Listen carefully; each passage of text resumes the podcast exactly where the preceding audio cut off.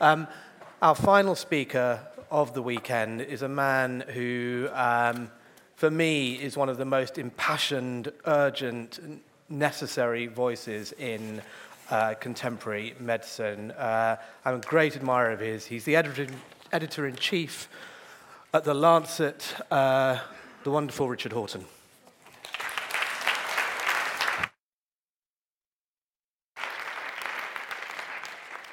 Thank you very much indeed, Sam.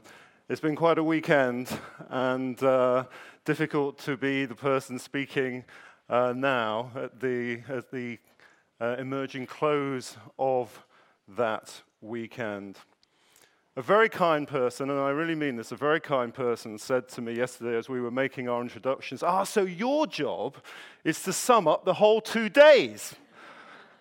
And I must say that uh, the, uh, I've been looking forward to this weekend for several months. And in an instant, in an instant, I fell into a pit of fear. Uh, because that is not how I saw the next uh, 25 or 30 minutes. Sam is a lovely guy.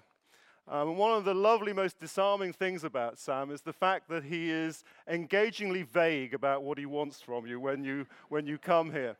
Um, for, for many weeks, he was sending me text messages and emails desperately wanting to speak to me about what we were going to do on stage today. So I expected a long list of requests and desires and instructions about what was needed. Eventually, I got through to him in his clinic here in Cheltenham, and I said, Sam, hi, it's Richard. Uh, so, what's the plan? And he said, What do you mean, what's the plan? I just want you to speak for 30 minutes about whatever you want. So I said, what, what do you mean? You just want me to speak about the planet, you know? And then he put the phone down.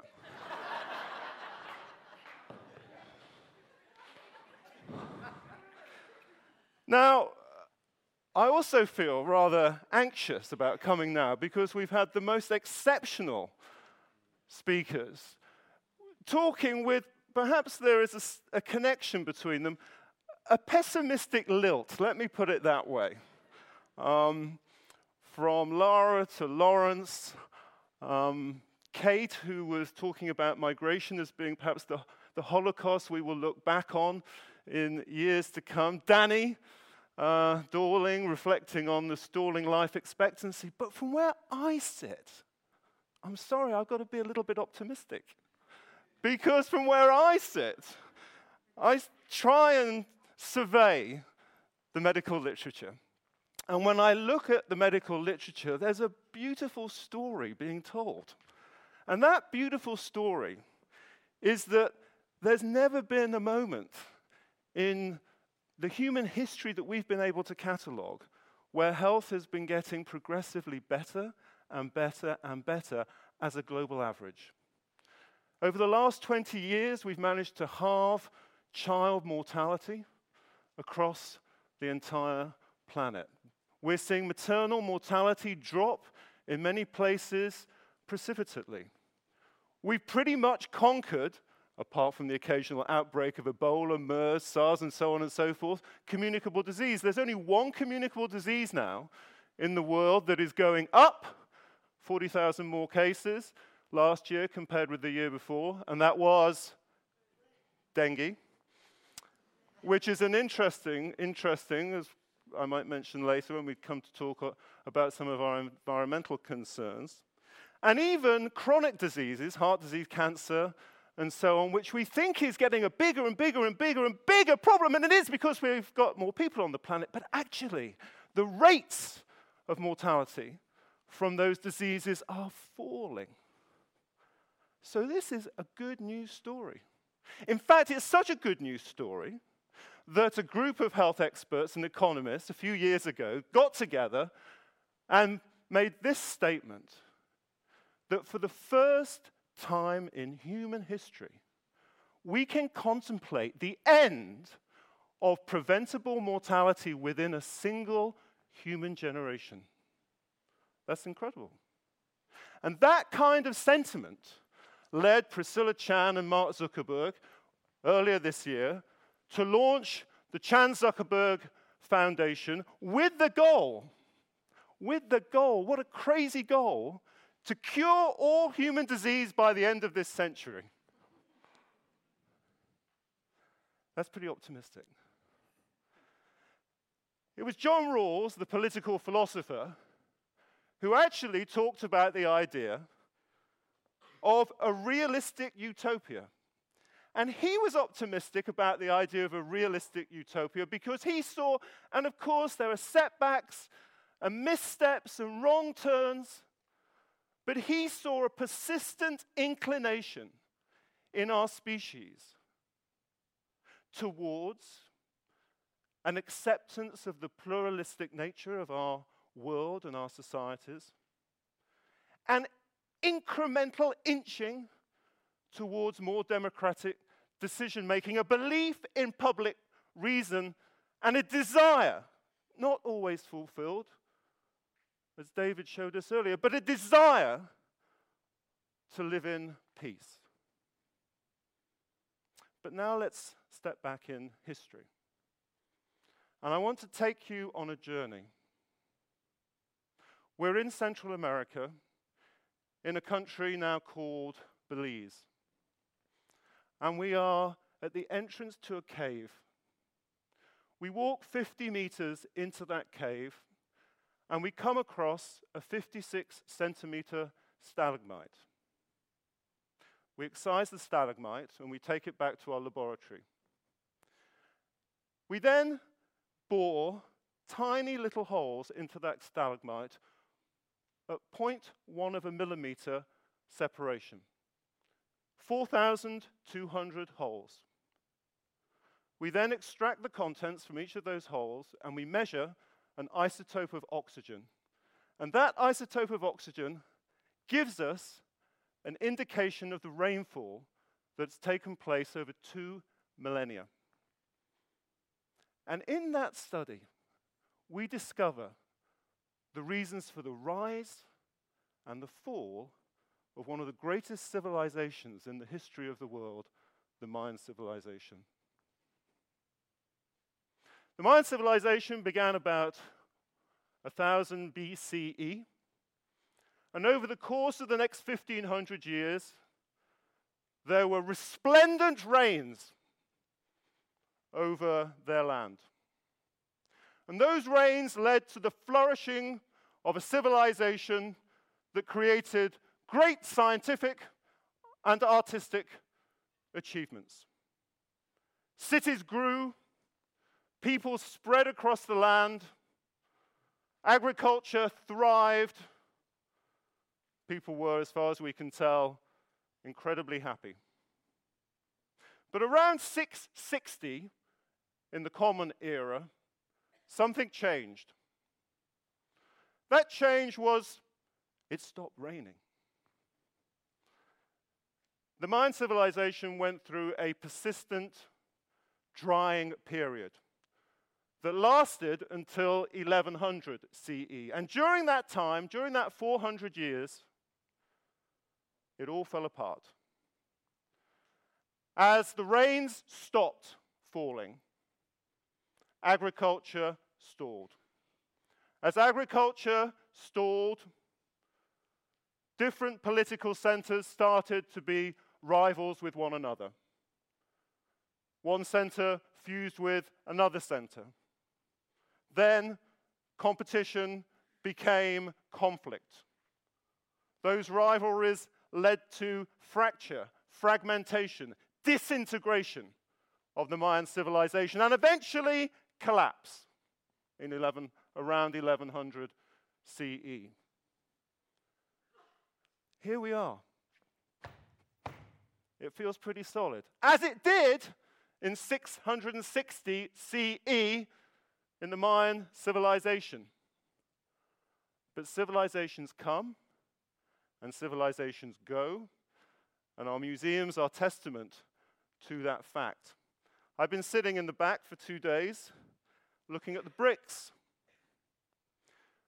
We could describe this theatre in terms of the bricks around us, and it would be entirely appropriate to do so. Their size, their shape, their color, their morphology, their density, whether they're chipped or not chipped. We could describe every single one and all the bricks in Cheltenham. But that doesn't actually tell us about what Cheltenham is. Yes, there is a truth to the fact that all these individual elements make up this city. But the city is more than simply the sum of the individual bricks that make it up. And so with our, with our civilizations. The idea of health as being something that we embody in ourselves or even in our communities is, of course, true, and we are taught it. But perhaps there is also a health of our civilizations. We heard this from Lawrence in the notion of the health of the state. So, how healthy is our civilization?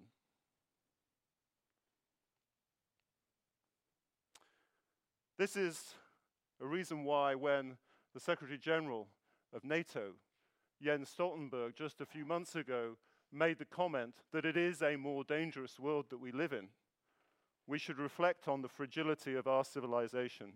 Who is to say that in 400 years' time, people won't be parading through some museum pointing out the relics, the artifacts of our civilization because of the mistakes that we have made, however much in good faith we make them?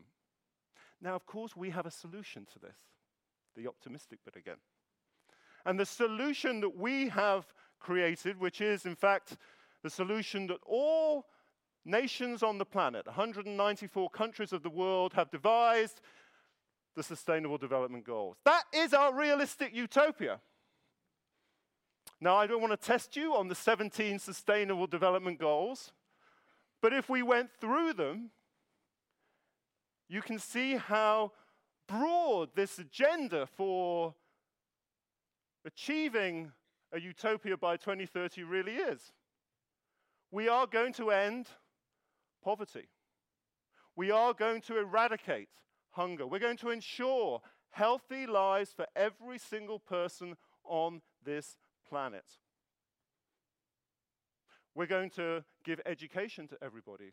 We're going to achieve gender equity, and we're going to make sure everybody has access to safe water and safe sanitation. And we're going to go even further than that. We're going to make sure that everybody has universal access to reliable and renewable supplies of energy. We're going to deliver every we're going to deliver economic growth to every society on the planet. We're going to have an industrial revolution in all 194 countries of the world. We're going to eradicate inequality. We're going to have safe and sustainable cities. We're going to control consumption and limit production to sustainable levels. We're going to solve climate change. We're going to protect our oceans. We're going to protect our terrestrial ecosystems. We're going to deliver peace, justice, and the rule of law for every citizen on this earth.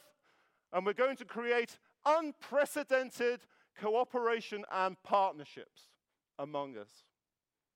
Those are the 17 goals that your country and my country and 193 other countries have signed up to. So we better get on with it. Because we've only got a few years left to achieve it. But, this is where I get worried,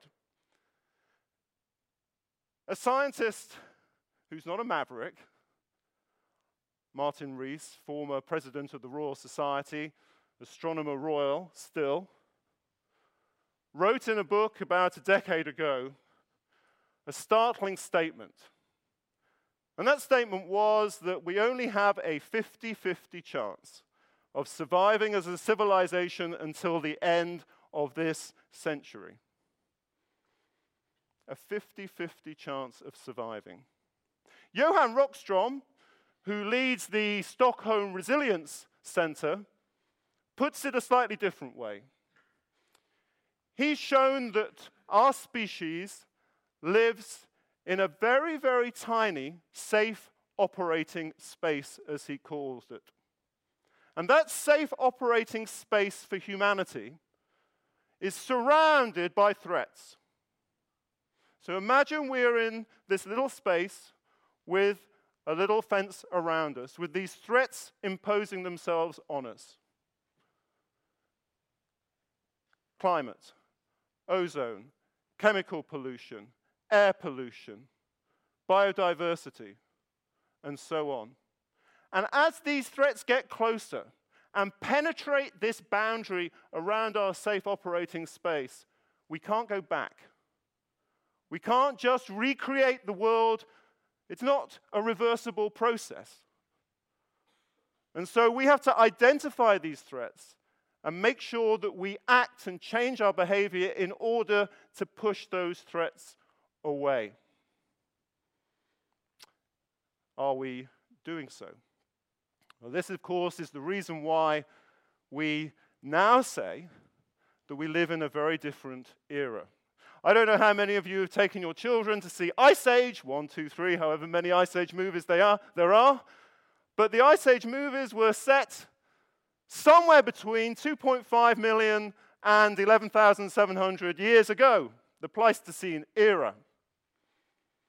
But for the last 11,700 years, we've been living in our era, which is the Holocene, except that there is now a debate which is coming to a conclusion that we are going to move into a completely new era of geological time, the Anthropocene, the era in which not all human activity, but where groups of our populations are behaving in such a way as to reshape the trajectory, the velocity of change in our world. And we can perhaps pin a date on when that change was. And the closest that we can perhaps come to is July the 16th, 1945, Trinity. In the desert in New Mexico, the first atomic bomb was exploded. And the reason why that is being thought of as the moment for the beginning of the Anthropocene is because when all of this radioactive material was put up in, as a plume into our sky, and then it settled, that was a new stratum in geological time. So that's the new epoch that we are living in. And indeed, not only is that the new epoch, but the way it's described is the great acceleration. Because the growth in just the sheer stuff of concrete and plastic and carbon dioxide and black carbon that we are producing isn't just going up in a straight line, it's going up in a very, very steep upward incline. If we think about the effects that this is having on our future, there is reason to be pessimistic. We're only beginning now to understand what those impacts might be. Take the continent, whatever the vote, that we're still a part of. By the end of this century, another 350 million people in Europe will be at risk of extreme weather events, leading, it is estimated, to about another 150,000 deaths across the continent. But if we look worldwide, we can expect to have as many as 2 billion climate refugees as a result of the rise in the oceans, displacing populations, which we see already in countries like Bangladesh, but it'll be even worse than that across a great part of Asia. So, this is, this is what we are seeing in front of us now, and why we have to act soon. The way we've tried to describe this, and Diana used this phrase yesterday, and it is a great phrase, I think the notion of planetary health. What we mean by planetary health is this idea of the health of human civilizations and the natural systems on which we depend. A couple of years ago, we published what we call a commission looking at the implications of thinking of health in terms of the health of civilizations. And we identified three challenges that we still haven't really addressed to this day. The first challenge is actually a challenge of our imagination. What is it to think about prosperity in the future? We've had a debate this week around the budget and whether productivity growth, economic growth is high enough or low enough. Is that really the way we are going to capture this idea of prosperity on our planet? Or do we want to have a different set of measures, metrics, ideas around how we want our future to be judged and governed? We haven't seriously, seriously begun that debate as yet. We also have a challenge of knowledge. The way we organize our knowledge, our universities, our faculties, our departments, even our journals, the way we have a dialogue together is incredibly siloed. The 17 Sustainable De- Development Goals, I've got my goal. It's goal number three ensure healthy lives. I want to keep everybody out. This is my goal, my community, my WHO, my UNICEF. We were fighting for our own goal in global health, worried we might not get it. And now I've got it, I'm going to put a wall around it and protect it. And much of the global health community is thinking like that, not thinking about how we can make connections between health and law and peace and justice and gender and education and poverty. So, how we create knowledge in the future has to change. And the third challenge is action because we're really good, so good at talking and writing, but we're not so good at acting. You're here, you spent a weekend here. That's an act. So we can join together, and then when we leave, what do we do about it? What are we going to do about it? Because time's short. Christiana Figueres was the woman who navigated, shepherded nations to come to an agreement on climate in Paris in 2015. Christiana Figueres, in thinking about America dropping out of Paris, has a very nice way of describing that. And it's a very optimistic way of describing it. She says there are 194 ca- cars on a motorway, and they're all going at 100 miles an hour, and one car pulls over onto the hard shoulder and stops. But the other 193 c- cars, countries, continue down that motorway. And that's the way we should think of America's decision. America's a big country, but it's only one country. And everybody else is working to deliver Paris.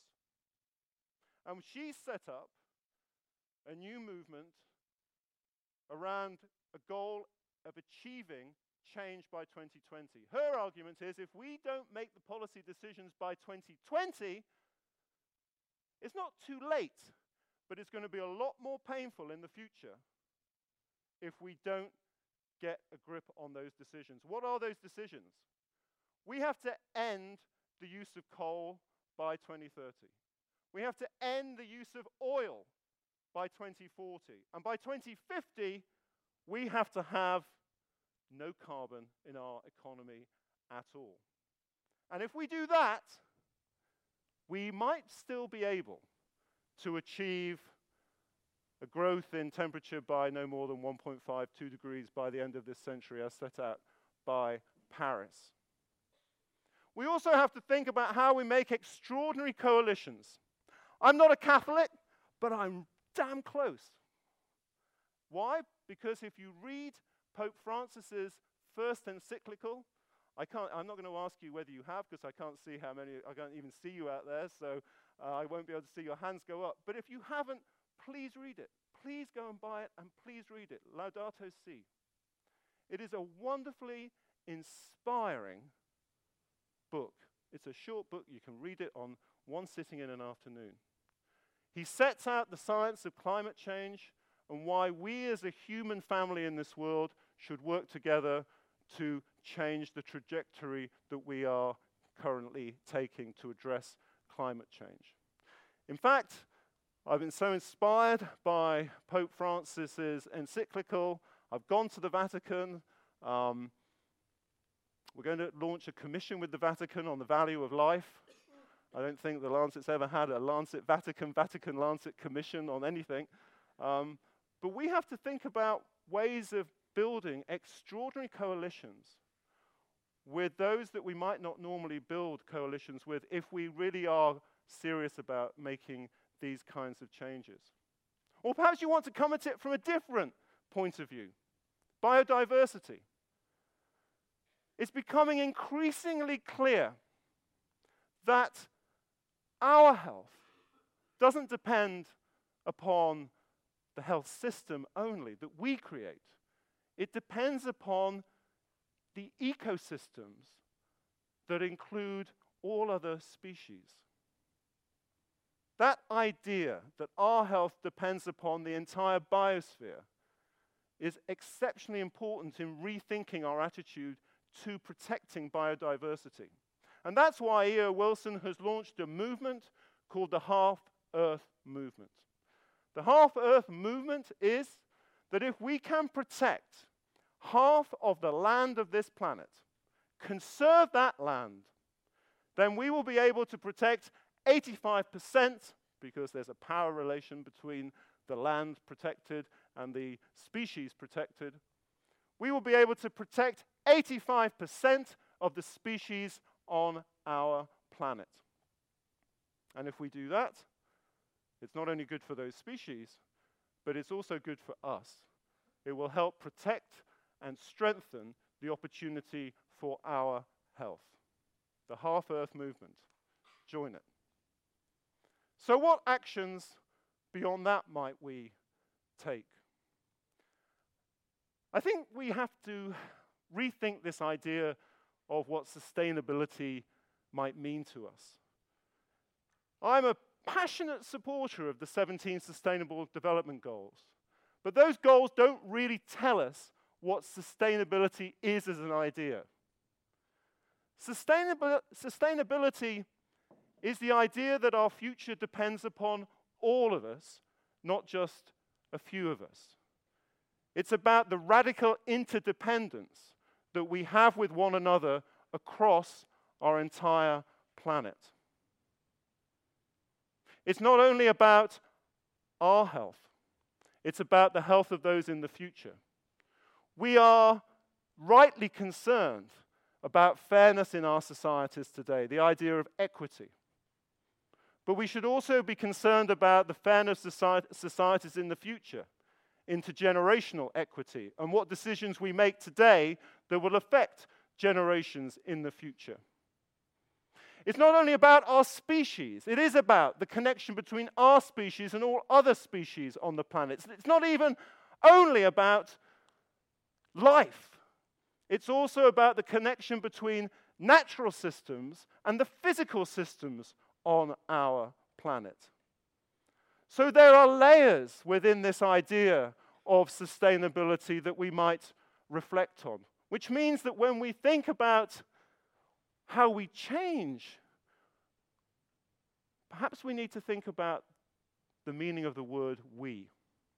When we say we will do this, we will act in this way, we will think about what we do, our behavior, how we construct our economic, our political world around us, we need to extend the notion, perhaps, of the meaning of we.